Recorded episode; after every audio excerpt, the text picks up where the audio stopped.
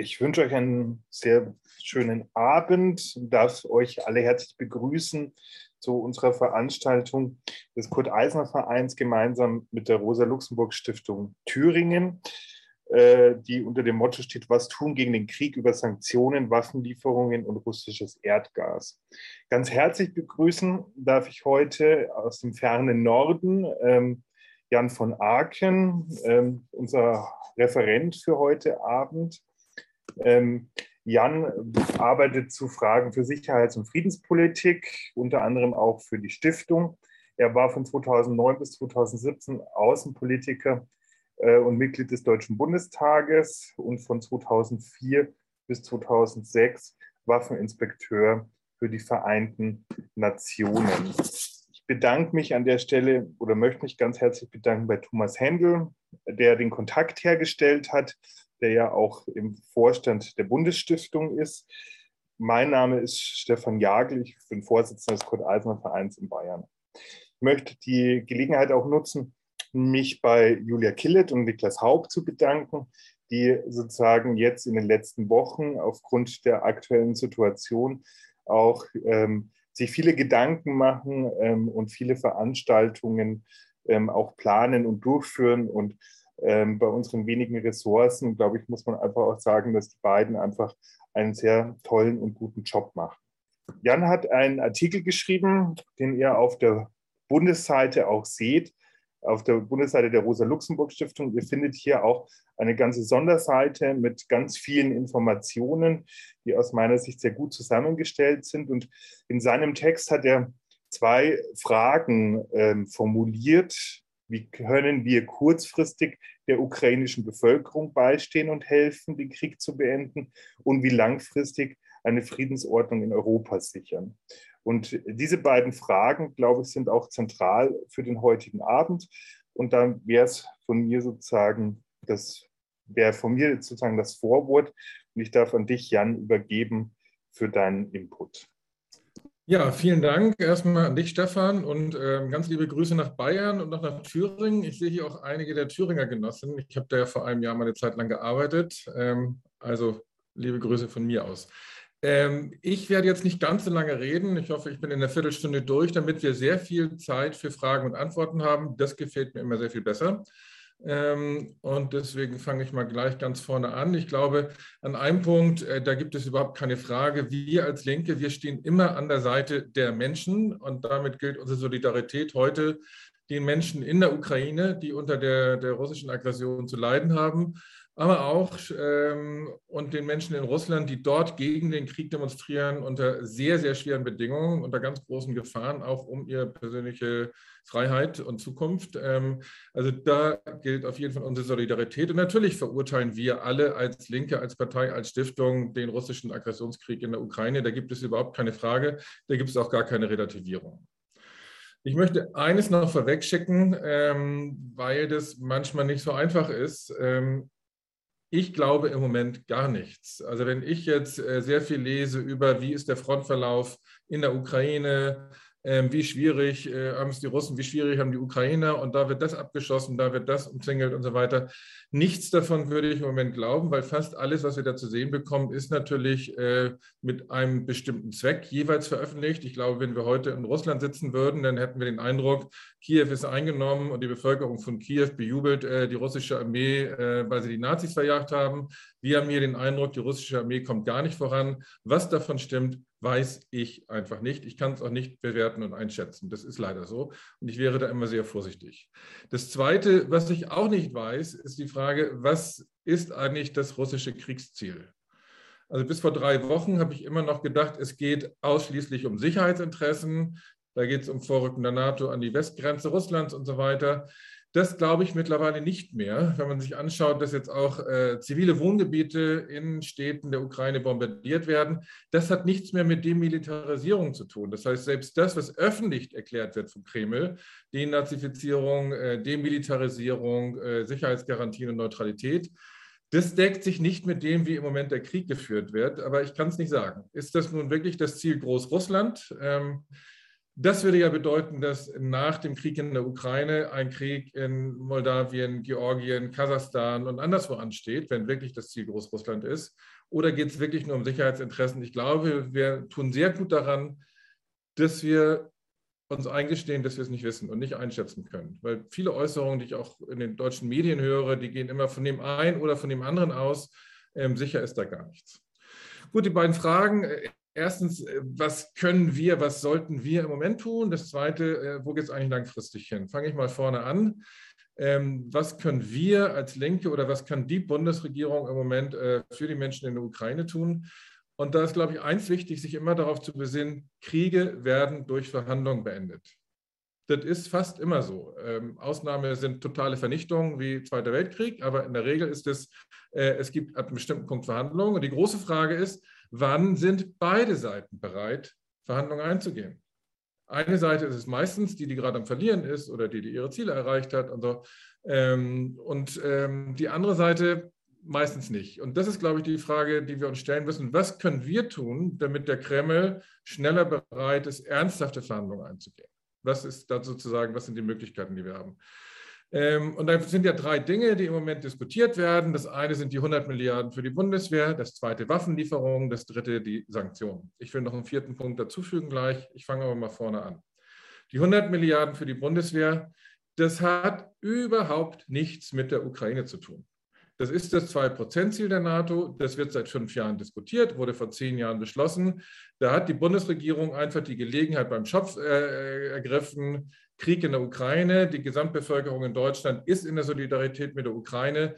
Da war es sehr leicht, das durchzuwinken, diese 100 Milliarden. Ähm, ich glaube, das ist nichts anderes als sozusagen langfristige Planung, Gelegenheit genutzt muss man sagen, haben sie klug gemacht, ist trotzdem falsch. Denn ehe diese Waffen äh, gekauft sind, ehe diese 100 Milliarden ausgegeben sind, ist der Krieg in der Ukraine vorbei. Das hat damit also nichts zu tun. Deswegen müssen wir uns auch gar nicht lange darüber unterhalten. Das ist falsch, das bleibt falsch. Schon das Aufwachsen der, der Bundeswehr, des, des Verteidigungsetats auf 50 Milliarden in den letzten Jahren war falsch. So viel Geld braucht die Bundeswehr nicht. Da können wir in der Diskussion gerne noch drauf eingehen. Die zweite Frage ist nicht ganz so einfach und das ist die Frage nach Waffenlieferung. Und zwar ist sie deshalb nicht so einfach, weil uns das natürlich alle total unter die Haut geht. Wir sind ganz dicht dran, nicht nur weil die Ukraine ganz dicht dran ist geografisch, sondern wir sehen diese Bilder in den sozialen Medien. Wir kennen Menschen aus der Ukraine, wir haben direkten Kontakt und äh, da fällt es uns natürlich schwer, Nein zu sagen, wenn von da gesagt wird, liefert Waffen. Ähm, ich bin nach längerem Überlegen und vielen Diskussionen trotzdem der Meinung, dass es der falsche Weg ist, jetzt in die Ukraine Waffen zu liefern. Denn im besten Fall, und das ist der beste Fall, wird es am Ausgang des Krieges überhaupt nichts ändern. Wir müssen uns nur mal angucken, wie groß die, die russische Armee ist, die ukrainische Armee. Der Militäretat Russlands war in den letzten zehn Jahren 17 Mal so groß wie der Militäretat der Ukraine. Wir haben viermal so viele Soldaten, fünfmal so viele Panzer, zehnmal so viele Kampfflugzeuge. Äh, so viele Waffen kannst du auch aus Deutschland gar nicht dahin liefern, um dieses Ungleichgewicht der Kräfte in irgendeiner Form zu beeinflussen. Ähm, deswegen, wie gesagt, Waffenlieferungen würden im besten Fall nichts ändern. Ja, und im schlechtesten Fall muss ich immer an 1979 Afghanistan erinnern. 1979 ist die Sowjetunion in Afghanistan einmarschiert. Der Westen hat dann Waffen geliefert an afghanische Gruppierungen. Und die Folge waren 40 Jahre Krieg und totale Zerstörung in Afghanistan. Das ist sozusagen das, wenn es zum Guerillakrieg kommt. Der Guerillakrieg äh, wird mit Waffen aus dem Westen ähm, immer weiter unterstützt, am Leben gehalten. Äh, Russland kann so einen Guerillakrieg in den Städten kaum gewinnen. Ähm, und dann haben wir eins um andere weitere Jahr die komplette Zerstörung. Äh, wahrscheinlich ähnlich wie Tschetschenien auch. Das sind die beiden, wie ich finde, möglichen besten oder schlechtesten ähm, ähm, Folgen ähm, von, von solchen Waffenlieferungen. Und deswegen finde ich das falsch. Und das fällt schwer, das zu sagen. Das muss man auch aushalten, weil das, wie gesagt, so nah dran ist und noch emotional unter die Haut, unter die Haut geht. Aber ich glaube, auch ein nüchterner Blick hat seine Berechtigung in diesem Moment. Und eins ist mir auch ganz wichtig zu sagen, ähm, keine Waffen zu liefern heißt nicht einfach nur zuschauen, heißt nicht ähm, nichts tun. Das ist übrigens ein Vorwurf, den habe ich mir acht Jahre lang im Bundestag anhören müssen, immer wenn ich gesagt habe, wir sind dafür, dass die Bundeswehr aus Afghanistan abgezogen wird. Dann hieß es von der CDU, von der SPD, von den Grünen, Ihr wollt die Menschen in Afghanistan allein lassen. Ihr wollt zuschauen, wie die Mädchen in Afghanistan irgendwie ähm, von der Schule ausgeschlossen werden und so weiter. Nee, wir wollen nicht zuschauen, sondern es gibt andere, immer noch eine dritte Möglichkeit zwischen militärisch eingreifen und nichts tun. Und äh, auf die Frage möchte ich jetzt eingehen. Äh, welche andere Möglichkeiten hätte man denn jetzt in diesem Konflikt, das Gleichgewicht so zu verschieben, dass der Kreml früher bereit wäre zu verhandeln? Und das, der eine Punkt, der aus meiner Sicht völlig fehlt in der Debatte, und ich verstehe es auch nicht wirklich, ist die Tatsache, dass die Welt doch viel größer ist als nur Russland und die NATO. Warum spielt China in der Debatte keine viel größere Rolle? Da kann ich nur empfehlen, mal auf die Website der Rosa-Luxemburg-Stiftung in Bonn zu schauen. In das Dossier, da gibt es einen hervorragenden Beitrag von Jan Turowski, dem Büroleiter der Stiftung in, in China, der die aktuelle Debatte in China beschreibt. Ähm, und natürlich ist China im Moment besorgt einerseits, andererseits können sie sich auch nicht gegen Russland stellen. Da gibt es im Moment Raum für Manöver und eigentlich würde ich denken, dass im Moment die gesamte Diplomatieoffensive der Welt auf China gerichtet sein müsste, weil wenn jemand direkten Einfluss auf den Kreml hat, ist es sicherlich Peking. Ähm, das fällt für mich völlig hinten runter. Ich weiß nicht, warum nicht Scholz, Macron und Draghi und wie sie alle heißen, jeden Tag nicht in Peking ähm, äh, bei Xi auf dem Tisch sitzen. Ähm, das muss man, glaube ich, mal vorwegschicken. Darüber wird aus meiner Sicht viel zu wenig geredet. Die Kraft der Diplomatie, und da meine ich nicht Verhandlungen mit Putin, sondern damit meine ich andere Kräfte mit einbeziehen, die vielleicht andere Hebel haben, als es die EU im Moment hat. Das Zweite sind die Sanktionen. Da hat die Linke seit vielen Jahren eine relativ klare Position. Wir sind gegen allgemeine Wirtschaftssanktionen, weil die meisten Beispiele der Geschichte zeigen, dass sie nicht zum Ziel führen. Allgemeine Wirtschaftssanktionen treffen in der Regel die Ärmsten der Bevölkerung, die dann einen Schulterschluss mit der Machtelite suchen, ähm, weil schuldig sind dann sozusagen die, die, die Kräfte da draußen, die uns hier zum Hungern zwingen, ähm, die uns unseren Wohlstand wegnehmen. Und deswegen führt es eher zu einer Stärkung einer kriegsführenden Partei. Ähm, aber wir waren als Linke auch immer für gezielte Sanktionen, das heißt gegen die Machtelite, dass deren Konten eingefroren werden, Reisebeschränkungen, all das. Wir haben immer gesagt, das ist in Ordnung. Das trifft in der Regel nicht die Ärmsten der Bevölkerung, muss man aber genau hinschauen.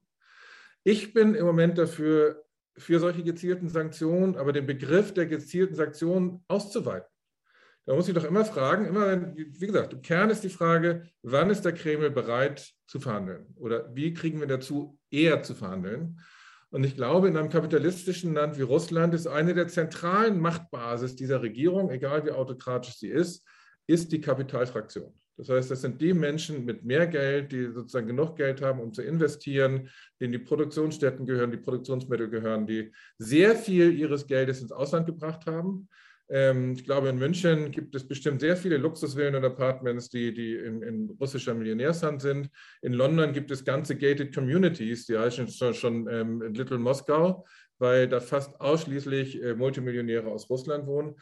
Wenn wir also all diese Multimillionäre, und das sind dann mehrere Zehntausend aus Russland, auf Sanktionslisten setzen, dann können wir deren Konten einfrieren, dann können wir deren, deren Wohn- und deren Luxusvillen äh, beschlagnahmen.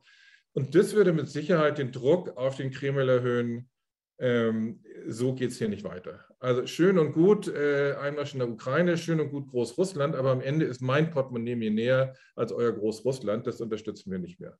Das wäre mein Plädoyer.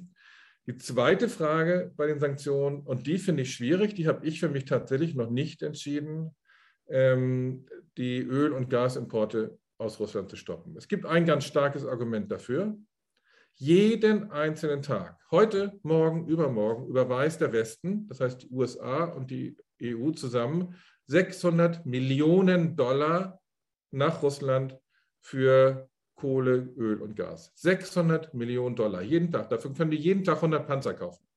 Und morgen wieder und übermorgen wieder. Das heißt, die Kriegsmaschinerie wird damit aufrechterhalten. Das spricht sehr stark dafür, diese Öl- und Gasimporte zu stoppen. Dagegen spricht natürlich das, was ich gesagt habe, das sind allgemeine Wirtschaftssanktionen. Die Wirtschaft in Russland wird komplett in den Keller gehen und das trifft natürlich die Ärmsten der Armen. Da hatten wir äh, vorgestern eine sehr gute Diskussion auch mit den Büroleitungen aus Kiew ähm, und, und aus Moskau. Und da gab es auch die Analyse zu sagen, naja, die Ärmsten der Armen äh, kriegen sowieso gar nichts in Russland, die arme Landbevölkerung. Die würde den Unterschied kaum merken, weil die Ärmsten der Armen sind fast irgendwie auf Subsistenz angewiesen. Deswegen würde es eher die besitzende Mittelschicht treffen. Ähm, andere haben dem widersprochen. Ich kann es nicht einschätzen, aber es ist eine Debatte, die müssen wir führen. Denn wenn alles andere nicht funktioniert, wenn Russland militärisch die Ukraine besetzt und dann das Augenmerk auf das nächste und das übernächste Land richtet, dann können wir, glaube ich, nicht einfach immer sagen, wir dürfen die Armen in Russland nicht treffen und weiter diese Kriegsmaschinerie mit unseren Öl- und Gasimporten schmieren. Ich finde, das ist eine Debatte, auf die freue ich mich jetzt auch gleich hier. Wie gesagt, es gibt sehr viele Pro- und Kontraargumente. Und noch einen letzten Punkt ähm, zur, zur, aktuellen Frage, weil es ja auch von Teilen von einigen Einzelpersonen der Linken jetzt den Vorschlag gibt, wo ist das Problem, demilitarisiert die Ukraine, die sollen neutral sein, das ist doch eine gute Verhandlungsbasis, um mit Putin zu einer Lösung zu kommen. Ich finde, wir hier in Deutschland dürfen nicht äh, der Ukraine vorschreiben, dass sie neutral zu sein hat. Ich finde das politisch, fände ich das einen richtigen Weg. Ich finde das politisch einen richtigen Weg von Finnland, nach dem Zweiten Weltkrieg neutral geblieben zu sein, direkt an der Grenze zu Russland. Das war klug. Es war aber eine Entscheidung des finnischen Volkes und der finnischen Regierung. Und genauso muss das in der Ukraine sein. Ich finde, wir hier in, in Europa können Angebote machen an die Ukraine, um es schmackhafter zu machen, dass sie neutral sind. Äh, also das Gegenteil von von der Leyen, die jetzt ja zerrt und so schnell wie möglich die Ukraine in die EU zerren will, das ist falsch. Ähm, wir sollten positive Angebote zu einer Neutralität machen, aber wir dürfen uns nicht hinstellen und sagen, bleibt ihr mal neutral, dann gibt es Frieden. Das ist, äh, finde ich, paternalistisch. Das sollten wir nicht tun. Gut, jetzt noch kurz auf die Frage, und was kommt danach? Was kommt langfristig? Ähm, es ist ja ein Satz immer noch richtig, den hat Angela Merkel sogar mal gesagt. Und der Satz lautet, Frieden in Europa kann es niemals gegen Russland, sondern nur mit Russland geben. Das finde ich immer noch richtig, auch wenn ich mir das mit dieser russischen Regierung im Moment nur ganz schwer vorstellen kann. Die haben gerade den Aggressionskrieg angefangen. Also wie wollen wir jetzt davon reden, Frieden mit Russland, wenn sie diejenigen sind, die gerade den Krieg angefangen haben, die möglicherweise gerade ein ganzes Land sich einverleiben. Ähm, trotzdem ist es natürlich eine richtige Perspektive, die wir vielleicht einfach nur langfristiger denken müssen. So. Also jetzt alles dafür tun, dass es möglichst schnell zu Friedensverhandlungen kommt und dann müssen wir Wege einschlagen, die vielleicht in 10 oder 20 Jahren dazu führen, dass es eine Art kooperatives Sicherheitssystem in Europa gibt. Da geht es nicht um Freundschaft. Ich kann mir mit dieser, dieser russischen Regierung keine Freundschaft vorstellen, aber da geht es um Kooperation, da geht es um Ausgleich von Sicherheitsinteressen. All das, was eine Zeit lang im Kalten Krieg ja gut geklappt hat. Da konnten ja beide Seiten, Sowjetunion und USA, immer sich sozusagen in die Sicherheitsinteressen des Gegenübers hineinversetzen und konnten sie auch respektieren, ein Stück weit. Ähm, das hat ja die letzten 30 Jahre gefehlt auf Seiten der NATO. Ähm, ohne dass ich damit jetzt sage, die NATO ist schuld am Krieg in der Ukraine. Das ist, glaube ich, im Moment äh, der falsche Ansatz. Also, wir brauchen diese langfristige Perspektive und genau deswegen sind diese 100 Milliarden für die Bundeswehr auch falsch. Weil 100 Milliarden für die Bundeswehr heißt, wir fangen jetzt mit dem Aufrüsten an. Was glaubt ihr denn, wohin das führt? Wenn wir jetzt sagen, wir müssen uns dauerhaft gegen, die, die, gegen Russland auch militärisch verteidigen können, ähm, wenn ganz Westeuropa jeweils 100 Milliarden in die Hand nimmt, dann werden wir in zehn Jahren in einem Wettrüsten sein. Das stellt sogar den Kalten Krieg in den Schatten. Und das ist keine Lösung für eine nachhaltige, kooperative Friedenslösung in Europa. Deswegen glaube ich, ist es genau richtig, jetzt zu sagen, nicht aufrüsten, nicht auf die NATO setzen, gleichzeitig aber natürlich auch die Sicherheitsinteressen der kleinen Länder im Baltikum zum Beispiel im Blick zu haben und denen auch Sicherheitsgarantien zu geben. Das geht aber auch ohne NATO. Dafür brauchen wir die NATO nicht. Die NATO ist ein Kind des Kalten Krieges und hat in diesem Jahrtausend nichts mehr zu suchen aus meiner Sicht. An dem Punkt höre ich mal auf, ähm, weil ich glaube, wir können dann ganz viel auch nochmal in Fragen und Antworten klären. Das ist dann, glaube ich, lebendiger. Ich bedanke mich bei euch. Danke dir, Jan, erstmal für deinen Input. Genau. Ähm, ja, schreibt eure Diskussionsbeiträge bzw. eure Fragen einfach in den Chat. Ähm, für alle, die ein bisschen zu spät gekommen sind, einfach nochmal der Hinweis, weil wir die Veranstaltung aufzeichnen, müssen wir es leider mit dem Chat lösen, weil ähm, sonst hätten wir von euch allen vorher eine Datenschutzerklärung und äh, schriftlich einfordern müssen. Deswegen haben wir uns jetzt für dieses ähm, Format so entschieden. Und der Philipp äh, schreibt gerade im Chat, es gibt so viel zu sagen, ich kann das nicht in kleine Fragen verpacken. Gibt es keine Möglichkeit zu Wortmeldungen? Das ist genau das Problem, äh, wo ich gerade darauf hingewiesen habe, dass ähm, wir sonst einfach schriftlich irgendwie ein Datenschutzproblem haben. Genau.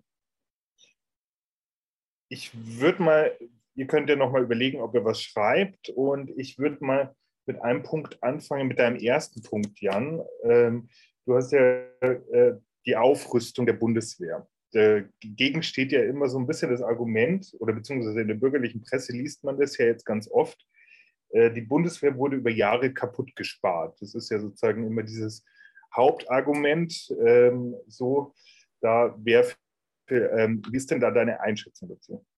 Also erstmal ist es natürlich albern, weil in den letzten zehn Jahren hat sich der Bundeswehretat, glaube ich, um 42 Prozent erhöht. Also als ich noch im, als ich im Bundestag angefangen habe, lagen wir irgendwo bei den Anfang 30er Milliarden. Im Moment liegt der Bundeswehretat bei 50 Milliarden. Ähm, das heißt, kaputt gespart wurde da gar nichts. Die große Frage aber ist doch immer, wofür? Wofür ist das Geld jetzt zu wenig oder wofür ist das Geld jetzt zu viel? Wenn wir sagen, die Bundeswehr soll weltweit in drei Einsätzen gleichzeitig auch einen Regime-Change herbeiführen können, dann ist sie tatsächlich unterfinanziert. Dann müssen wir wahrscheinlich fünfmal so viel äh, Euro in die Hand nehmen, damit man das tun kann. Ich finde das aber kein sinnvolles Ziel. Ich finde, also wir als Linke sagen ja nicht sofortige Abschaffung der Bundeswehr, aber wir sagen ähm, Bundeswehr als reine Landesverteidigungsarmee. Vieles von dem, was die Bundeswehr angeschafft hat oder noch anschaffen möchte, ist nicht für die reine Landesverteidigung. Korvetten zum Beispiel, diese Kriegsschiffe, diese Korvetten brauchst du nicht für die Landesverteidigung in der Ostsee. Das ist ausschließlich nur für globale Einsätze gedacht. Äh, und da gibt es jetzt sehr viele andere Beispiele. Das heißt, wenn wir sagen, die Bundeswehr soll ab sofort reduziert werden auf reine Landesverteidigung und meinetwegen auch als Sicherheitsgarantie fürs Baltikum, dann würden wir ganz viel Geld einsparen. Das heißt, wenn es jetzt diese ganzen Geschichten gibt, über dieser Hubschrauber fliegt nicht und die haben kann nicht genug Unterwäsche und müssen sich das Nachtsichtgerät selber kaufen, ähm, das sind alles Dinge, die haben damit zu tun, dass äh, die Bundeswehr sehr viele Aufgaben sich ähm, in, in, ins Buch geschrieben hat. Auslandseinsätze hier, Ausbildungseinsätze dort und die, die Landesverteidigung. Und wenn es dann dafür nicht reicht, ist die allereinfachste Lösung zu sagen, zurück zur Landesverteidigung, das war mal der Ursprungsauftrag und Auslandsansätze haben hier bei uns nichts zu suchen. Danke dir, Jan. Die Ute fragt, was sollen Sicherheitsgarantien für das Baltikum sein ohne NATO?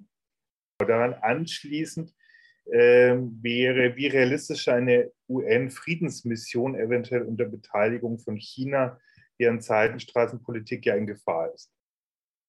Also die UN-Friedensmission, das ist ja keine Friedensmission. Also was es ja wäre, in einen heißen Krieg einzusteigen, ist eine, der Versuch, mit militärischen Mitteln einen Krieg zu beenden. Ähm, das finde ich falsch. Das, finden, das, fanden wir auch im Irak falsch, das fanden wir in, in allen anderen Konflikten auch falsch. Äh, das war ja oft ein UN-Mandat mit dabei. Ähm, also ich rede jetzt über Irak 1991, nicht, nicht über Irak 2003. 1991 äh, gab es ein UN-Mandat dafür und äh, es gibt sehr viele Beispiele, wo es dann immer Friedensmission heißt, aber die, die UN-Soldaten werden in heiße Kriege geschickt, schlagen sich auf eine Seite, um gegen die andere zu kämpfen. Das heißt, die UN wird hier Kriegspartei. Ähm, ich fände das komplett falsch. Ich finde es nicht richtig, ein, eine Kriegssituation militärisch zu beenden, sondern wir müssen uns lösen von dieser, von dieser Dichotomie zwischen wir tun gar nichts oder wir schicken Militär. Dazwischen gibt es andere Möglichkeiten, die müssen versucht werden. Deswegen ja mit China, aber ohne Militär. Äh, Sicherheitsgarantien. Ja, was heißt denn Sicherheitsgarantien? Da haben wir ein ganz kleines Land wie Estland. Ähm, Estland gehörte früher auch mit zur Sowjetunion und wenn der Traum vom Großrussischen Reich tatsächlich das Ziel ist, dann könnte Estland mit gemeint sein. Deswegen jetzt einfach zu sagen, äh, wir lösen die NATO auf und Estland bleibt, wo sie sind, dann sind sie innerhalb von zehn Minuten Teil des Russischen Reiches. Das wollen wir nicht. Und deswegen heißt es zu erklären, als äh, Bundesrepublik, als Italien, als Frankreich, als EU zu sagen, ähm, wenn diese Länder militärisch überfallen werden, dann ähm, ist das auch eine Kriegserklärung an uns. Wir würden sie verteidigen. Dafür brauchst du aber keine NATO. Dafür brauchst du auch nicht die USA, sondern das kannst du sozusagen machen, indem du als größere Länder, Nachbarländer dich an die Seite von Estland stellst.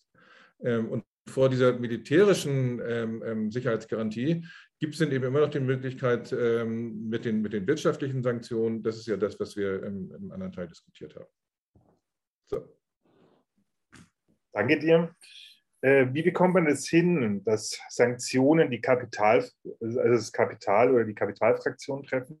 Zwar wirklich unempfindlich, das aber gleichzeitig keine Rückwirkungen auf die gesamtwirtschaftliche Situation in Russland und für alle anderen Menschen hat. Das ist, glaube ich, ja auch eine zentrale Frage.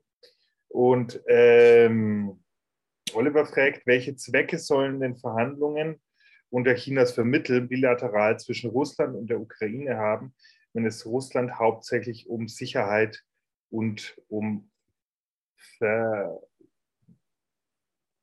um Sicherheit geht. Ruhig noch ein?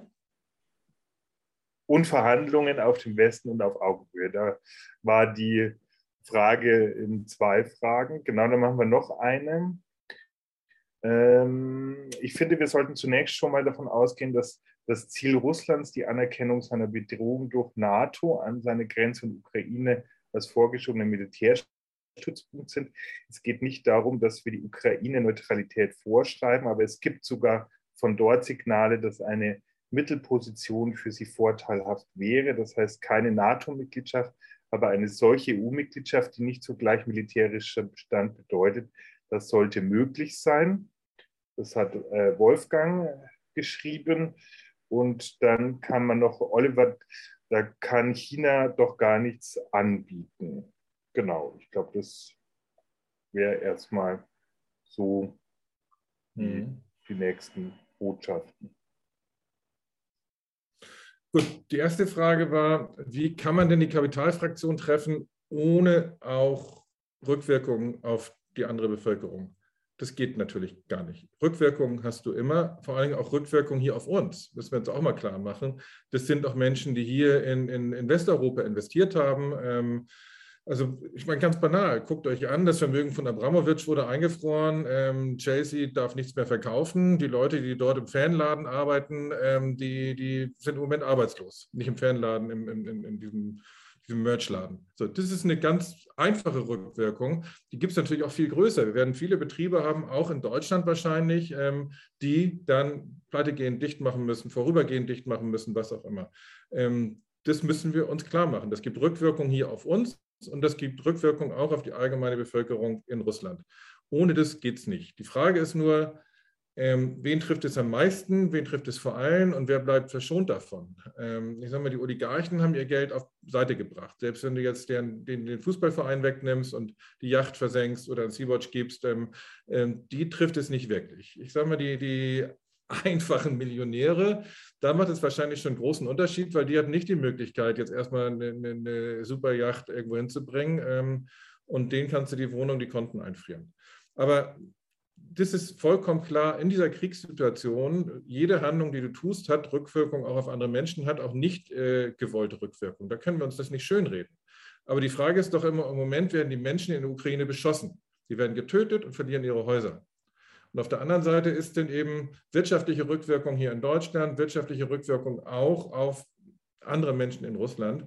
Und da finde ich, ähm, dürfen wir bestimmte Dinge tun. Äh, wo die Grenze dann ist, das ist eben genau das Problem, wo ich für mich im Moment auch noch unklar bin, muss ich ehrlich sagen. Die zweite Frage ging auf China. Ähm, erstmal, was könnte China denn anbieten? fragte Oliver, glaube ich. Ähm, sehr, sehr viel. Also China war in den letzten Jahren immer der Rückhalt für Russland auf internationaler Ebene. Da geht es äh, nicht nur um wirtschaftliche Zusammenarbeit, sondern es war sozusagen, ohne dass sie ein echtes Bündnis hatten, war das auf UN-Ebene immer eine klare Kooperation zwischen China und Russland, ähm, weil es beiden immer darum ging, sozusagen diese diese Unipolarität, diese eine Supermacht USA zu verhindern. Und China ganz besonders auch, das lässt sich gut in diesem Artikel nachlesen von Jan Turowski auf der Seite der Stiftung. Ähm, China geht es auch darum, so eine Bipolarität zu verhindern. Also so eine, da sind zwei Großmächte wie im Kalten Krieg, China, USA, die sich gegenüberstehen und Dazwischen gibt es überhaupt keine anderen Wege. China war es immer sehr, sehr wichtig, äh, eine multipolare Welt anzustreben, in der auch Russland, in der auch die EU Machtfaktoren sind, äh, damit, wenn einer von denen ausschert, die anderen drei sozusagen den einen einhegen können. Ähm, das ist das Ziel Chinas und deswegen haben sie ein großes Interesse daran, jetzt diesen Krieg äh, zu beenden, weil der schnurstracks genau auf diese alte Bipolarität hinausläuft. Das wollen sie nicht. Ähm, und Sie haben, wie gesagt, äh, über die Diplomatieschiene, über die wirtschaftliche Zusammenarbeit Russland, glaube ich, sehr viel anzubieten. Wenn China wegfällt, dann hätte Russland am Ende wirklich relativ große Probleme, wenn Europa, wenn Westeuropa ähm, Russland kein Öl, kein Gas mehr abkauft, ähm, weil dann haben sie überhaupt keinen Markt mehr anderswo. Und die Frage ist aber, wofür Chinas Vermittlung, wenn es Russland nur um, um eine Politik der Augenhöhe geht und wirklich nur um Sicherheitsfragen geht. Ja, aber da ist das große Wenn dabei. Ich weiß es nicht. Und wenn es Russland um, um Sicherheitsfragen gehen würde, dann muss mir mal jemand erklären, warum sie Wohngebiete bombardieren. Das macht keinen Sinn. Dann würdest du Flughäfen, Rüstungskonzerne, militärische Anlagen äh, bombardieren und so weiter. Das wäre auch alles falsch aber das wäre eine andere Kriegsführung. Und diese, diese Politik der Zerstörung, die Sie gerade fahren, die geht doch weiter als nur in Anführungsstrichen Sicherheitsinteressen. Trotzdem müssen wir die mitdenken. Das ist ja eine richtige Frage. Also es ist genau richtig zu sagen jetzt, mal angenommen das, mal angenommen, dass der wirtschaftliche Druck so groß wird, dass Putin seine Großrusslandpläne aufgibt. Dann geht es immer noch um Sicherheitsfragen. Und ich glaube, auch da kann China wahrscheinlich sehr stark vermitteln. Kann sozusagen ähm, sozusagen in dieser multipolaren Welt, dann sitzen eben Ukraine am Tisch mit China und EU als Vermittler und die USA und Russland sitzen auch mit am Tisch. So. Und dann gibt es da so ein Format, wo Lösungen ausgehandelt werden, die aus meiner Sicht auf Dauer, nicht jetzt aktuell, aber auf Dauer nur heißen kann, es gibt rechts und links der russischen Grenze einen Streifen von vielleicht 100 Kilometer, der total demilitarisiert ist rechts und links der Grenze. Das wäre eine Lösung, auf die muss es hinauslaufen. Wie und wann die durchgesetzt werden kann, das ist wahrscheinlich im Moment äh, eher nur eine Vision als eine reale Lösung, aber auf Dauer muss es ja darum gehen. Also deswegen richtig ist es, über diese Sicherheitsfragen nachzudenken, da Lösungen anzubieten. Falsch wäre es aber jetzt davon auszugehen, es geht nur darum. Ähm, ich habe das bis vor drei Wochen auch gedacht. Äh, beim jetzigen Kriegsverlauf bin ich da ins Schwanken geraten, um es mal milde auszudrücken.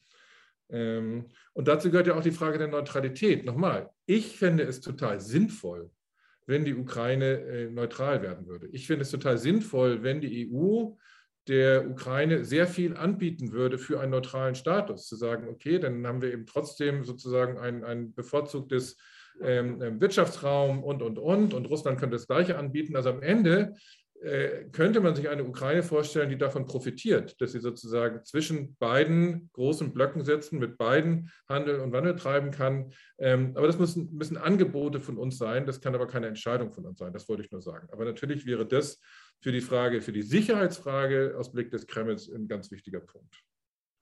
Ähm, ja, äh, wie gesagt, nochmal, also weil jetzt mehrere Wortmeldungen waren, wir sollten davon ausgehen, dass Kriegsziel des Kremls ist es, Sicherheitsinteressen durchzusetzen und, und die NATO von der eigenen Grenze wegzuhalten. Lasst uns da nicht zu voreilig sein. Damit, damit würden wir uns das einfach machen. Ich glaube, dann wären die Lösungen alle viel einfacher. Ähm, aber wir wissen es nicht und äh, die Tatsachen on the ground sprechen dagegen. Selbst wenn ich nicht weiß, wie genau der Frontverlauf ist, wenn ich nicht weiß, was davon Propaganda ist, ähm, die Bilder von zerstörten ähm, Wohngebieten von Einschlägen in zivile Wohnhäuser, die sind ja real. Das waren, glaube ich, die Fragen bis hierhin.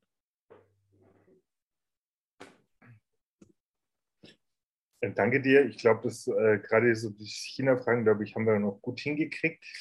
Susanne hat eine Frage zur Friedensbewegung. Sie ist schon sehr lange in der Friedensbewegung.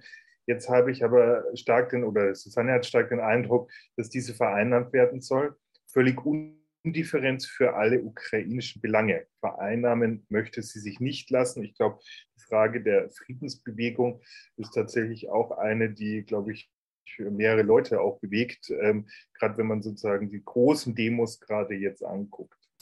Die äh, Petra äh, schreibt, ich stimme Ihnen zu, dass Waffenlieferungen keine Lösung sind und den Krieg verlängern. Ich denke jedoch nicht, dass eine linke Position die Rolle der NATO in diesem Konflikt aussparen kann. Warum meinen Sie, dass man diese Frage ausklammern soll? Und Thomas äh, schreibt, der Ökonom Thomas Piketty macht die Frage einer Sanktion stark, die die mehr 10 Millionen Profiteure von Putin ins Visier nimmt. Das sind rund 20.000 Menschen, drei Viertel deren Vermögen liegen im Westen.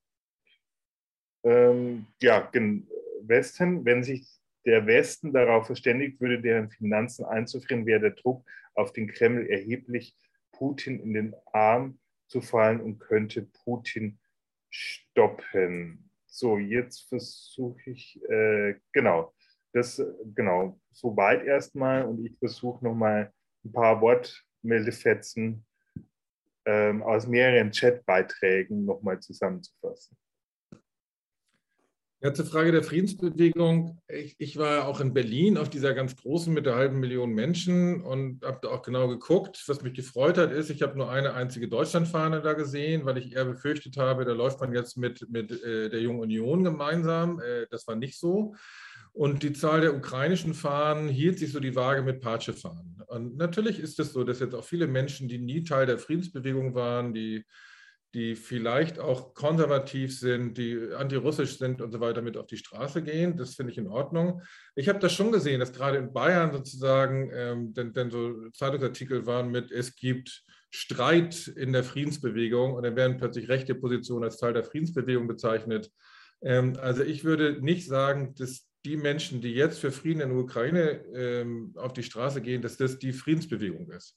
Es ist ja richtig erstmal, dass sie da hingehen. Das ist auch richtig, ähm, äh, dass sie sich für den Frieden einsetzen. Und solange das nicht zu national wird mit den, mit den blau-gelben Farben, finde ich das völlig richtig unterstützenswert. Ähm, das verändert ja aber nichts daran, dass äh, unsere Ziele als Friedensbewegung sehr weit darüber hinausgehen und auch bestimmte Prinzipien haben, die vielleicht von vielen Menschen dort nicht geteilt werden. Aber das finde ich im Moment äh, noch nicht doof, schädlich oder, oder ich fühle mich da auch nicht vereinnahmt bis jetzt. Äh, also auch auf dieser großen Berliner Demo nicht. Äh, mal gucken, wie sich das jetzt entwickelt. Ähm, und die Rolle der NATO, nee, die darf man nicht ausklammern, auf gar keinen Fall. Äh, das Problem ist doch nur, dass ähm, im Moment ist Russland der Aggressor und ähm, ich finde es falsch, wie es ja einige tun, die sagen den Einsatz, wir verurteilen den russischen Angriffskrieg und dann reden sie eine halbe Stunde über die NATO. Das finde ich im Moment nicht angemessen. Also im Moment müssen wir, glaube ich, tatsächlich viel über Russland reden, über, über ähm, die russische Aggression und den russischen Imperialismus, ohne die NATO auszuklammern. Weil das stimmt natürlich, dass die NATO in den letzten 30 Jahren gegenüber Russland eine völlig falsche Politik gemacht hat.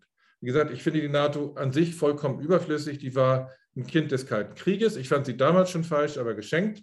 Aber seit 1992 braucht es die NATO nun wirklich gar nicht mehr, auch aus allen äh, vorherigen Überlegungen, warum die überhaupt gegründet wurde, nämlich gegen den, äh, gegen den Ostblock gegen die Sowjetunion. Deswegen ist die NATO obsolet. Sie hat viele Fehler gemacht, sie hat auch Konflikte mit verursacht, das ist alles keine Frage. Aber das stelle ich momentan nicht nach vorne. Tut mir leid, weil diese Aggression kommt von Russland, die kommt direkt aus dem Kreml. Ähm, ja, diesen Vorschlag von Piketty, das ist genau das, was ich meinte, sozusagen den Begriff der gezielten Sanktionen nicht nur auf diese zehn Oligarchen oder wie viel auch immer das sind oder 20 Oligarchen, das sind ja die Multimilliardäre, nicht nur darauf zu fokussieren, sondern wirklich auf, auf diese Multimillionäre in Russland. Das ist genau der Vorschlag von Piketty. Ich finde den richtig, wobei Piketty und ich wahrscheinlich beide gleichermaßen nicht ganz genau sagen können, welchen Effekt das hat. Ähm, bringt es wirklich Putin sofort zum Einlenken? Ich glaube ja. Das ist ein kapitalistisches Land und ähm, das ist noch nicht Nationalsozialismus 1935. Äh, deswegen glaube ich, dass es da doch einen gewissen Einfluss der Kapitalfraktion auf den Kreml gibt. Ähm, und natürlich wird es auch die breite Bevölkerung ein bisschen treffen, aber weitem nicht so wie die Gas- und Ölimporte, wenn man die stoppt. Also insofern ist das für mich der nächste Schritt eigentlich. Gezielte Sanktionen ausweiten auf diese mehreren 10.000 Multimillionäre. Ähm, das hat übrigens einen ganz interessanten Nebeneffekt, denn dann muss man ja auch erstmal rauskriegen, wem gehört diese Luxusvilla eigentlich genau? Das sind ja Briefkastenfirmen. Da muss man an diese Briefkastenfirmen ran, man braucht ein Immobilienregister, man muss an diese ganzen Steueroasen ran. Das heißt, all das, was wir als Linke seit Jahren fordern, ähm, das müsste man denn tun. Die Bundesregierung macht ja genau das deswegen nicht, weil sie auch die deutschen Multimillionäre damit in die Bedrohung bringen würde. Da würden ja auch Steuerhinterzieher entdeckt werden und so weiter. Deswegen ist es, glaube ich, eine genau richtige Forderung für uns als Linke zu sagen, Jetzt mal ran an den Speck, jetzt die Bücher öffnen. Wir wollen wissen, wem welche Luxusvilla gehört. Und wenn es ein Deutscher ist, dann hat er auch ein Problem. Und ansonsten können wir die, die, die russischen Multimillionäre dort hart treffen. Das ist eine schöne linke Forderung, finde ich. Danke dir. Danke dir, Jan.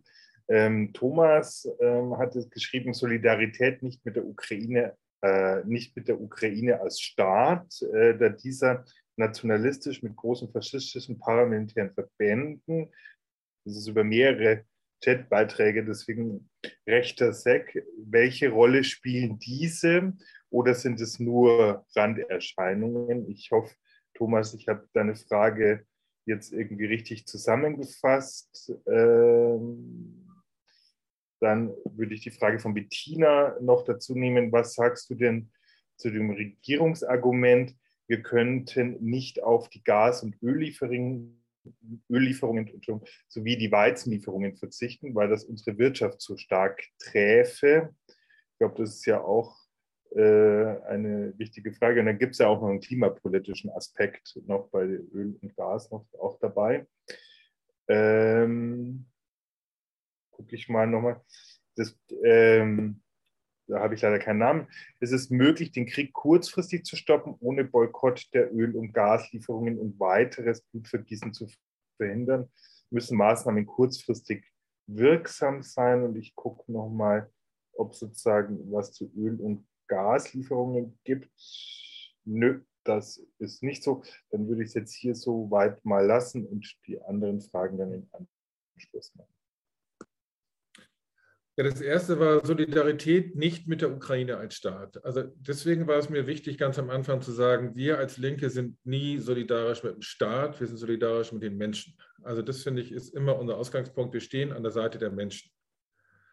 Ähm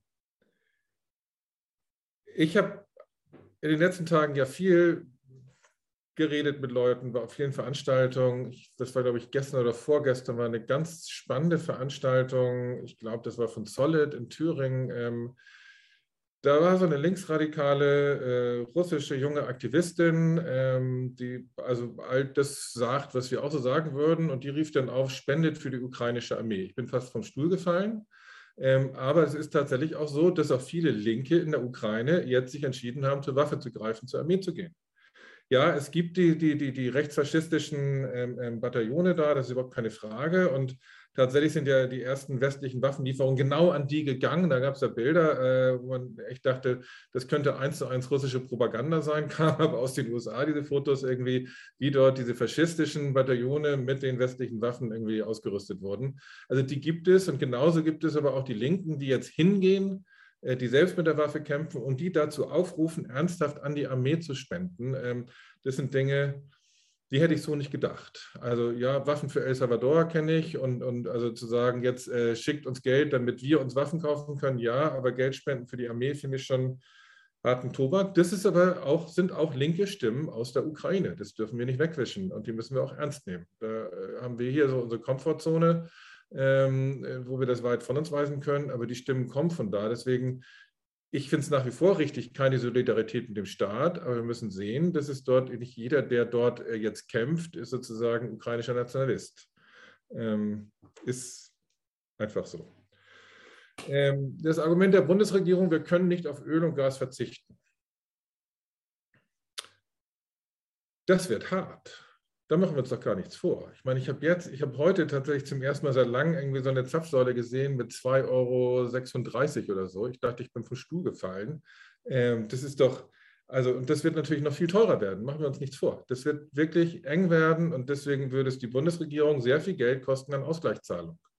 Also man müsste die, die gesamte Steuer auf, auf Benzin senken, man müsste all denen, die jetzt äh, im Hartz-IV-Bezug sind, Niedrigverdiener und so weiter, die müssen Ausgleichszahlungen bekommen und, und, und. Das wird alles nicht schön. Und im nächsten Winter müssen wir die Heizung runterdrehen. Ähm, das sind alles Einschnitte, die sind hart. Und da glaube ich auch, ist die große Mehrheit der, der Bevölkerung hier in Deutschland nicht bereit, das auf sich zu nehmen. Aber ich sage immer, hier den Arsch abfrieren und hier 2,40 Euro für, für Gas ausgeben und da wird dir dein Wohnhaus bombardiert und du stirbst.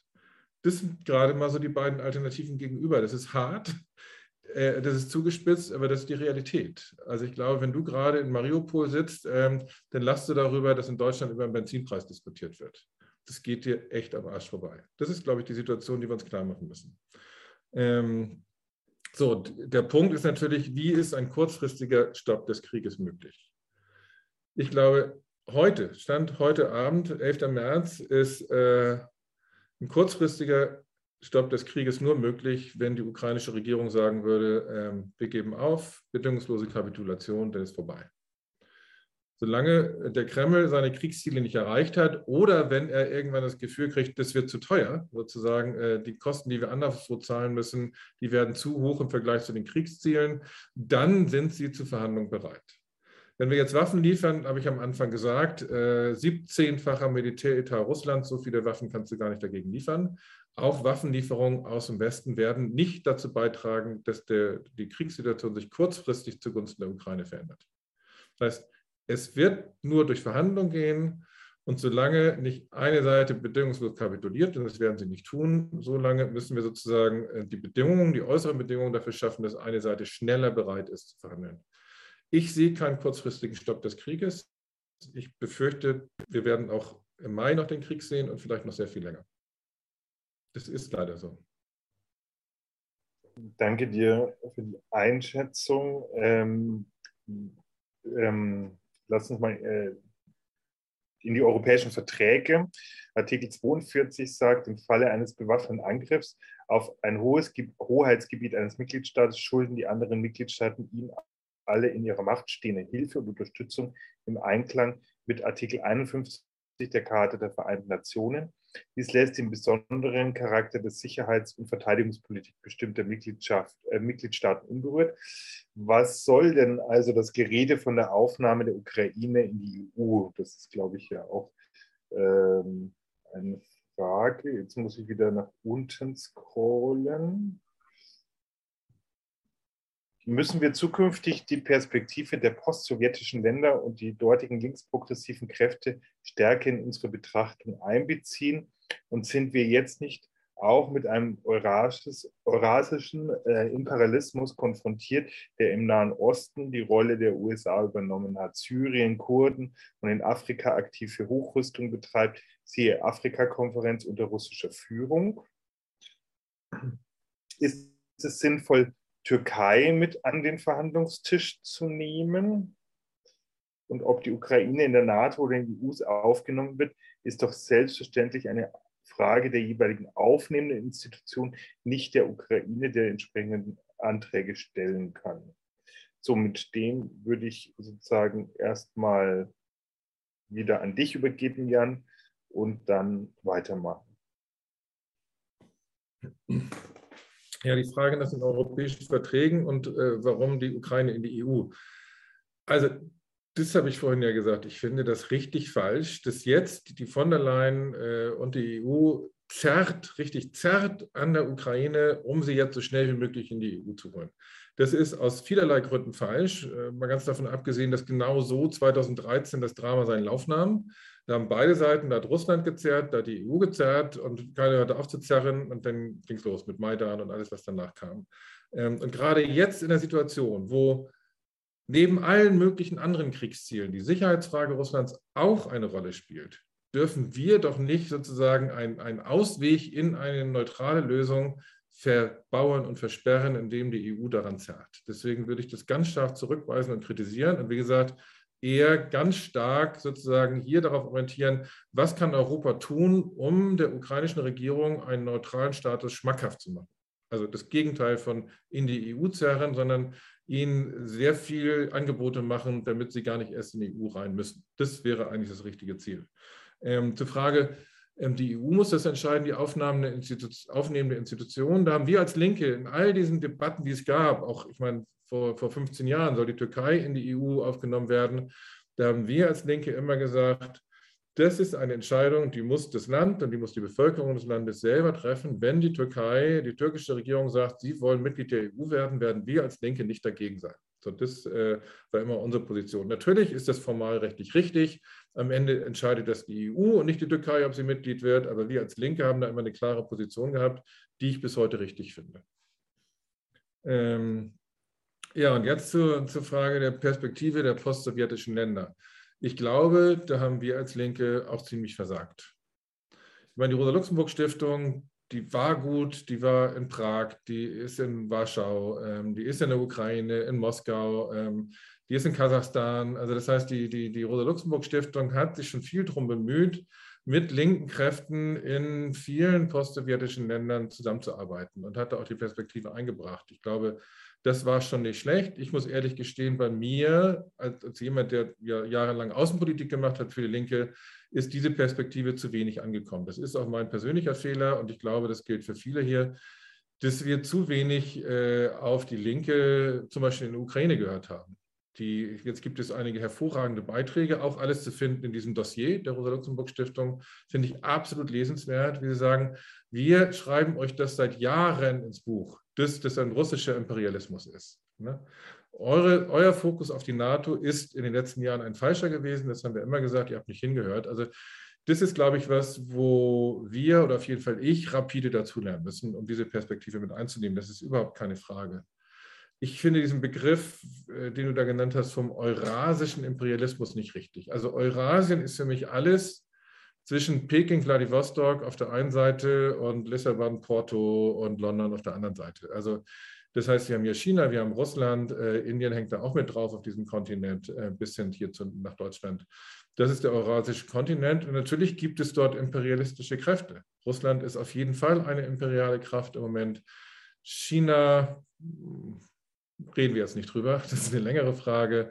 Und natürlich gibt es auch imperiale Tendenzen hier innerhalb der EU, das ist doch überhaupt keine Frage. Also insofern haben wir verschiedene Imperialismus-Tendenzen oder, oder klare Aggressionen auf diesem Kontinent. Die Frage ist, was können wir als Linke tun, sich hier bei uns zu Hause, in Deutschland, in der EU, aber auch auf dem gesamten Kontinent zurückzudrängen. Das ist, glaube ich, unsere Aufgabe. Und Türkei als Vermittler also ich muss da ja aufpassen. Also man muss ja immer mit, nicht mit seinen besten Freunden reden, sondern immer mit seinen größten Feinden reden. Und äh, die Türkei, die gerade den Angriffskrieg in Nordsyrien führt, im Windschatten des Ukraine-Kriegs da weiter bombardiert. Äh, Rojava, das ist ein demokratisches Projekt. Ob ich nun ausgerechnet diese Kriegstreiber und Imperialisten irgendwie zum Vermittler machen würden, weiß ich nicht. Ähm, aber gut, wie gesagt, man muss nicht immer mit den Freunden reden. Und wenn es denn der Wahrheitsfindung dient, dann müsste man das auch überlegen. Ich sehe nur nicht, warum die Türkei dort jetzt eine besonders positive oder neutrale Rolle spielen sollte. Zum einen sind sie Mitglied der NATO und NATO ist Teil des Problems in diesem Konflikt, wenn es um Sicherheitsfragen geht. Das ist, spricht dagegen. Und zum anderen ist die Türkei ja gerade in einer der heikelsten aller Situationen, weil sie den Bosporus kontrollieren. Und sie haben jetzt entschieden, alle russischen Kriegsschiffe, die nicht zur Schwarzmeerflotte gehören, dürfen da nicht mehr durch. Das heißt, wenn es überhaupt ein Potenzial der direkten Konfrontation zwischen russischem Militär und NATO-Militär gibt, ist es gerade direkt am Bosporus, das ist die Türkei. Also aus heutiger Sicht würde ich sagen, lass uns mal lieber über andere Länder nachdenken, aber ich würde es nicht ganz ausschließen. Das waren die Fragen. Danke dir.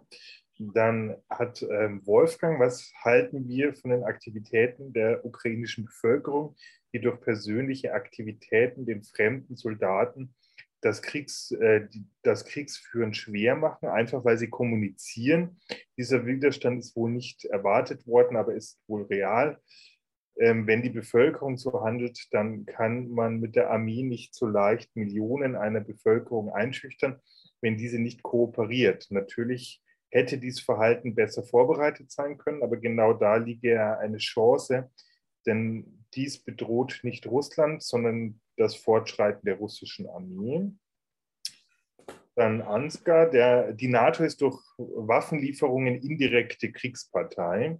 Wie groß ist die Gefahr, dass die Länder der NATO in eine direkte Konfrontation mit Russland mit hineingezogen werden? Und wie lässt sich das verhindern? Sind Gaslieferungen aus Russland nicht ein positiver Beitrag zum Weltfrieden durch die beiderseitige Abhängigkeit?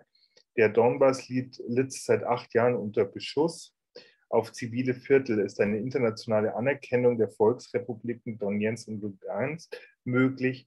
Wäre es nicht besser, die Ukraine kapituliert, als die junge Generation in einen Krieg zu opfern, der objektiv nicht gewinnbar ist, wobei Waffenlieferungen noch Öl ins Feuer gießen?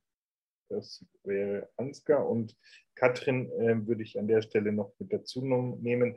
Wenn wir Glück haben, landen wir in einem neuen kalten Krieg, äh, wobei Glück in Anführungszeichen steht. Wenn die Vernunft noch eine Chance hat, findet jemand den Reset-Knopf und wir greifen noch einmal nach der großen Chance aus den 90er Jahren. Der geht nur in der Zeit nach Putin. Undenkbar mit ihm ich sehe nur kein politisches Personal an den Schalten für eine friedliche Koexistenzzukunft. Äh, Koexistenzzukunft. Diese alten weißen, diese, diese alten weißen kalten Kriege scheinen unausrottbar und machen mich wahnsinnig. Das ist hier in Deutschland schon furchtbar. Noch mehr treibt mich allerdings die Frage, wer kommt nach Putin? Nawalny kann das nicht ernsthaft die Hoffnung des Westens sein. Wer hat das Zeug, den äh, multiethnischen russischen Laden demokratisch zusammenzuhalten und mit dem bisher unkreativen, eindimensionalen Westen eine echte europäische Sicherheitsarchitektur zu bauen.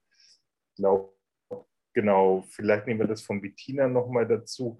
Heute haben die Rundfunkanstalten eine Umfrage gemacht, laut deren knapp über 50 Prozent der Bevölkerung bei uns einverstanden wären mit Öl- und Gasstopp, trotz der Folgen für uns. Trotzdem zögert unsere Regierung. Ähm, ja, das mit dem zivilen Widerstand in der Ukraine, das haben wir alle bewundert. Und natürlich gehört unsere Solidarität denen, aber das sind extrem vereinzelte Situationen. Ich glaube, wir können im Moment nicht davon sprechen, dass die, die Bevölkerung der Ukraine sich mit zivilen Widerstand äh, der russischen Armee entgegenstellt, sondern das tun sie bewaffnet. Das ist so. Äh, trotzdem ist es natürlich äh, ein Wahnsinnsmut, den sie da an den Tag gelegt haben. Ähm, ja, durch Waffenlieferungen ähm, werden wir oder wird, wird die EU, wird die NATO indirekt Kriegspartei. Jetzt muss man sagen, das Kriegspartei, das ist jetzt, das ist nirgendwo völkerrechtlich definiert, sondern das liegt im Auge des Betrachters. Ich wage mal zu behaupten, wenn Moldawien jetzt Panzer an die Ukraine liefert, würde der Kreml sofort sagen, Moldawien ist Kriegspartei, die sind jetzt mittendrin im Krieg. Wenn Deutschland das macht, dann würde der Kreml sich das dreimal überlegen, ehe sie Deutschland auch als Kriegspartei bezeichnen, weil das würde ja sofort heißen, militärische Konfrontation mit der NATO. Das heißt, ja, ich finde, das stimmt, so rein theoretisch, man wird indirekt Kriegspartei, aber ob das äh, sozusagen zu einer weiteren Eskalation führt, muss man abwarten. Aus genau dem Grunde überlegen die ja hin und her, sollen sie jetzt diese 29 Mix nach Kiew liefern oder nicht. Äh, weil das ist natürlich mehr als eine Panzerfaust und äh, da besteht die Gefahr schon, dass der Kreml da ähm, weiter in die Konfrontation geht oder das als, als eine zu große Eskalation ansieht. Das ist ein heikles Spiel und die Amerikaner haben, glaube ich, äh, gut daran getan, das nicht zu tun. Wie groß ist das Risiko, dass das in einen, sich in einen größeren Krieg ausweitet? Und größerer Krieg heißt der Krieg zwischen Russland und der NATO. Und das heißt mit Sicherheit auch zwangsläufig den Einsatz von Atomwaffen. Und zwar nicht von diesen ganzen Raketen äh, und vollkommene Vernichtung beider Staaten, aber es wird ab an einem bestimmten Punkt zum Einsatz taktischer Atomwaffen kommen. Da könnt ihr euch äh, wirklich garantiert sehen. Ähm, taktische Atomwaffe heißt eben nicht, ich schieße irgendwie 100 ballistische Raketen auf Washington und New York, sondern in einem Gefecht oder im Kampf um eine Stadt wird dort eine Atomwaffe gezündet, so ziemlich genau wie Hiroshima ähm, in der Stadt, um da den Widerstand zu brechen oder so. Das wird dazu kommen. Das wissen alle beteiligten Seiten. Deswegen sind, glaube ich, alle sehr vorsichtig. Es gibt jetzt auch den direkten Telefondraht zwischen Washington und Moskau wieder auf militärischer Seite. Deswegen halte ich das Risiko für klein, aber es ist nicht gleich null. Das ist es tatsächlich nicht. Wie gesagt, die Situation am Bosporus kann ganz plötzlich eskalieren. Das kann an anderer Stelle plötzlich eskalieren, wo jemand einen kleinen Fehler macht und dann gibt es Missverständnisse, dann wird der Fehler größer und so weiter und so fort. Ähm, also wenn ein angeblich ein Flugzeug aus, vom polnischen Flughafen gestartet ist und Russen bombardiert ähm, und die Russen sehen das als Kriegsakt und so weiter, da kann immer was passieren, was nicht geplant ist. Und das macht mir Sorgen. Das macht mir wirklich Sorgen. Ähm, ich habe seit 1983 nicht mehr an die reale Möglichkeit eines Atomkrieges gedacht. die ist jetzt wieder da. Das ist leider so. Da kann ich auch nicht so richtig beruhigen, auch wenn das Risiko fast bei Null ist. Jetzt gab es ja die Vorschläge, warum nicht kapitulieren, warum nicht Donbass anerkennen, dann wäre das doch alles bald vorbei. So, gehen, wir nach, gehen wir nach Kiew und erzähl das da den Genossinnen und Genossen. Und zwar, ich rede von den Genossinnen und Genossen. Erzähl das dann mal den linken Kräften. Ähm, die würden, glaube ich, allen hier aus Deutschland gerade den Kopf abreißen, die sagen, warum kapituliert ihr nicht einfach? Weil Russland für sie ähm, ein faschistisches Land ist, was sie übernimmt in einem Aggressionskrieg. Die Freiheiten, die, die, die, die demokratischen Freiheiten in Russland gehen gegen Null. In der Ukraine waren sie für sie noch sehr viel besser. Da gibt es einen ganz großen Unterschied, wie du als Linker in der Ukraine oder im heutigen Moskau agieren kannst. Den sehen sie, den wissen sie und deswegen nehmen sie jetzt die Waffe in die Hand und versuchen, die faschistische Übernahme der Ukraine zu verhindern. Das ist die linke Position von sehr vielen gerade in, in, in der Ukraine. Und Kapitulation heißt, sich äh, in ein, ja, zuzustimmen, dass ein faschistisches Regime, ich würde es nicht faschistisch nennen, So, das ist nicht faschistisch, das ist autokratisch, das beschränkt sehr viele Freiheitsrechte, es ist knallhart, da will auch keiner von uns leben, es ist nicht faschistisch, aber in der Ukraine ist das, sind das die Worte, die du hörst. Also deswegen werde ich hier in Deutschland nicht sagen, äh, lass doch lieber kapitulieren, ist besser. Das ist eine Entscheidung, die treffen die Ukrainerinnen und die Ukrainer, ich nicht. Und ich werde es auch nicht vorschlagen, ich finde es falsch, das vorzuschlagen. Ähm, die Frage, oder du hast gesagt, es geht nur nach Putin. Ehrlich gesagt habe ich das bis gestern auch gesagt. Ne? Also mit, mit diesem Putin geht gar nichts. Es geht, wir müssen jetzt warten, bis, das, bis Putin weg ist, bis eine andere Regierung dort ist. Und dann können wir uns wieder auf den Weg machen zu einer kooperativen, langfristigen Friedensordnung in Europa. Aber das ist natürlich ein falscher Gedanke. Also verhandeln musst du immer mit dem, der gerade da ist. Ähm, und äh, wenn es gerade die Putin-Regierung ist, die Krieg führt, dann sind das unsere Partner oder nicht Partner, aber ist das unser Gegenüber, mit dem man ein kooperatives Sicherheitssystem aushandeln muss. Auch wenn das dann sehr viel länger dauert, auch wenn es null Vertrauen gibt, aber die Gespräche muss es auch mit dieser Regierung geben. Auch wenn mir die Fantasie dazu fehlt, gerade was dann am Ende rauskommen kann. Aber natürlich ist das richtig zu sagen, mit dem der da ist. Und die Frage, was kommt nach Putin, habe ich wirklich gar keine Ahnung. Ich habe, dafür kenne ich äh, Russland viel zu wenig. Ich habe überhaupt keine Vorstellung, was das sein kann. Tut mir leid. Ähm, nur noch ein Wort, irgendwie, äh, die kommunistische Partei Russlands ist ja voll auf Kriegsseite. Nur, dass das mal klar ist, also auch die Rosa-Luxemburg-Stiftung in Russland, in Moskau, die hatte die, die kommunistische Partei Russlands nicht als Kooperationspartner. Das war die Partei, die im Parlament in Russland äh, als erste den Antrag gestellt hat, Anerkennung der Donbass-Republiken. Und äh, die sind jetzt voll auf der Kriegstreiberseite. Also insofern ähm, ist das auch nicht einer unserer Partner, auf die man jetzt Hoffnung legen kann, auf eine Regierung nach Putin. Leider ist so. Und Bettina, Grüße Bettina von hier auch. Ähm, über 50 Prozent der Menschen sind für einen Öl- und Gasstopp. Ich glaube, das kippt in dem Moment, wo er kommt. Also in dem Moment, wo an der Zapfsäule dann plötzlich 3,50 Euro und 4,50 Euro steht, in dem Augenblick, wo im November wirklich gefroren wird, weil du nur noch 17 Grad äh, dein, dein Geheiz kriegst mit deiner Fernwärme, ähm, in dem Moment hast du, glaube ich, eine Ablehnungsrate von 95 Prozent. Ähm, das ist so. Ähm, diese, diese, diese Volatilität der Umfragen ist natürlich auch was, was wir uns auch klar machen müssen. Das war übrigens in fast allen Kriegen so, das war bei Afghanistan so, das war, war auch bei den anderen Einsätzen so wenn es losgeht, wenn die Eskalation ganz groß ist, die Medien sind voll, dann hast du immer eine Mehrheit auch für einen Bundeswehreinsatz gehabt in Deutschland und vier Wochen später war die weg. Es ist ja sozusagen in der Fläche dauerhaft gibt es eine große Ablehnung von Auslandseinsätzen in Deutschland bei der Bevölkerung. Bei allen Umfragen zwei Drittel, drei Viertel sind dagegen. In den zugespitzten Situationen hast du immer eine Mehrheit dafür. Deswegen beunruhigt mich das im Moment gar nicht, dass jetzt drei Viertel der Menschen in Deutschland sagen, jo, wir sollen Waffen liefern. Ähm, das wird in wenigen Wochen sich umdrehen, äh, weil die Menschen, wenn das nicht mehr so zugespitzt ist, auch sehen, dass äh, Waffenlieferungen der falsche Weg sind. Das waren die Fragen. Ja, danke dir, Jan. Ich würde noch zwei Fragen machen. Dann würde ich sozusagen mich von den Zuschauerinnen und Zuschauern verabschieden für die Aufnahme und dann würden wir die Diskussion dann für alle öffnen. Also nicht irritiert sein, dass ich mich jetzt gleich einmal verabschiede, aber alle noch drinnen bleiben. Ähm, Oliver schreibt, könntest du kurz ausführen, warum es Standpunkt der Linken war? Und es ist, dass die aufnahmewilligen Länder letztlich selbst über ihren Beitritt zur EU entscheiden können und sollten. Wie erschließt sich der Sinn nicht? Und hältst du die Verhandlungen ohne Vorbedingungen für sinnvoll und sollte man vorher auf einen Abzug der russischen Truppen beharren als Voraussetzung, dann würde es aber nie zu Verhandlungen kommen. Und eine letzte Frage noch. Woher wissen wir, dass es jetzt parallel zu den laufenden Kriegsführungen einen kontrollierten Dialog zwischen Washington und Moskau gibt. Das fände ich gut, aber ich höre aus Washington nur, dass Putin ein Verbrecher wäre. Das wären sozusagen jetzt mal erstmal die nächsten drei Fragen, die ich an dich gebe. Und genau. Also zur letzten Frage, da gibt es keinen Dialog. Das habe ich falsch ausgedrückt. Es gibt eine Telefonleitung zwischen den russischen und amerikanischen Militärs. Kein Dialog. Ähm, und diese 24 Stunden am Tag geöffnete Telefonleitung ist lebenswichtig, um genau solche zufälligen Eskalationen zu verhindern. Also wenn da tatsächlich mal ein Flugzeug irgendwo fliegt, dann können die Russen direkt in, in, in, in äh, Washington anrufen und sagen, euer Flugzeug hat. Und dann sagen sie, nee, haben wir nicht. Und dann kann man darüber reden. Ähm, Wenn es diese direkte Telefonleitung nicht gäbe, wäre das Risiko eines einer aus Versehen Eskalation sehr viel höher. Aber da, da, wird nicht politisch geredet. Das ist kein Dialog. Also Missverständnis, tut mir leid.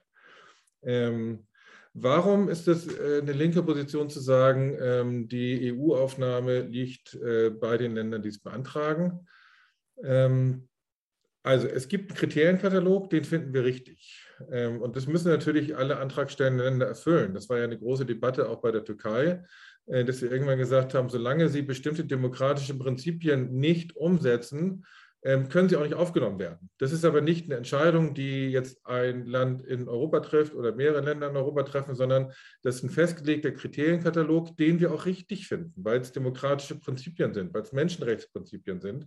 So, und wenn die alle aber erfüllt sind, das heißt, wenn wir ein Land haben, ähm, das diese EU-Kriterien erfüllt, dann gibt es aus unserer Sicht kein Argument gegen eine Aufnahme in die Europäische Union. Das war immer unsere Position, das finde ich auch richtig, weil ähm, das soll eben nicht ein Club der wenigen reichen Länder gegenüber den umliegenden armen Ländern werden. Das wäre ja der Effekt, dass man sagt, no, wir bleiben hier unter uns und das, ist das sind die Billiglohnländer. Also insofern, wir sind ja auch für, für äh, Grenzen auf und äh, das gehört ja auch mit zur EU. Also insofern hätten wir es richtig gefunden, dass die EU auf, äh, dass die Türkei aufgenommen wird, wenn sie die Kriterienkataloge erfüllen. Also das ist natürlich immer die Voraussetzung dafür. Ähm, und das war einer der Kardinalfehler im Verhältnis zur Türkei, dass äh, gerade die Bundesregierung damals gesagt hat, äh, völlig egal, was die Türkei macht, sie kommt nicht in die EU. Ähm, das haben wir damals scharf kritisiert. Ähm, und Verhandlungen ohne Vorbedingungen immer. Es gibt nur Verhandlungen ohne Vorbedingungen. Also all die, die immer sagen, wir verhandeln dann, wenn, die wollen nicht verhandeln. Also insofern ist das gar keine Frage. Ähm, das wissen auch alle Beteiligten. Also alle, die jetzt sagen, Verhandlungen, auf jeden Fall, wenn die Russen abziehen, die wollen im Moment nicht verhandeln, ist völlig klar. Ja, danke dir, Jan. Ich möchte mich ganz herzlich erstmal bei dir bedanken. Ich möchte mich auch bei den Menschen bedanken, die sich die Veranstaltung bis jetzt angeguckt hat und mich da auch verabschieden. Zwei Werbeblocks sozusagen noch. Der eine, das haben wir ja schon an mehreren Stellen gehabt, das Dossier der Rosa-Luxemburg-Stiftung lohnt sich wirklich reinzugucken. Und der zweite Werbeblock ist äh, ähm, für eine weitere Online-Veranstaltung am 25. März, auch von 18 bis 20 Uhr, Ukraine-Krieg und Russlands Krise mit Andreas Zumach. Ähm, äh, Andreas Zumach ist freier Journalist, ähm, hat für die Taz äh, geschrieben, UN-Korrespondent, lohnt sich an der Stelle wieder reinzugucken. Ähm, freut mich, wenn den einen oder anderen ich da wieder sehe und darf Sie jetzt, euch jetzt bedanken, dass ihr die Veranstaltung angeguckt habt und euch einen schönen Abend oder Tag wünschen.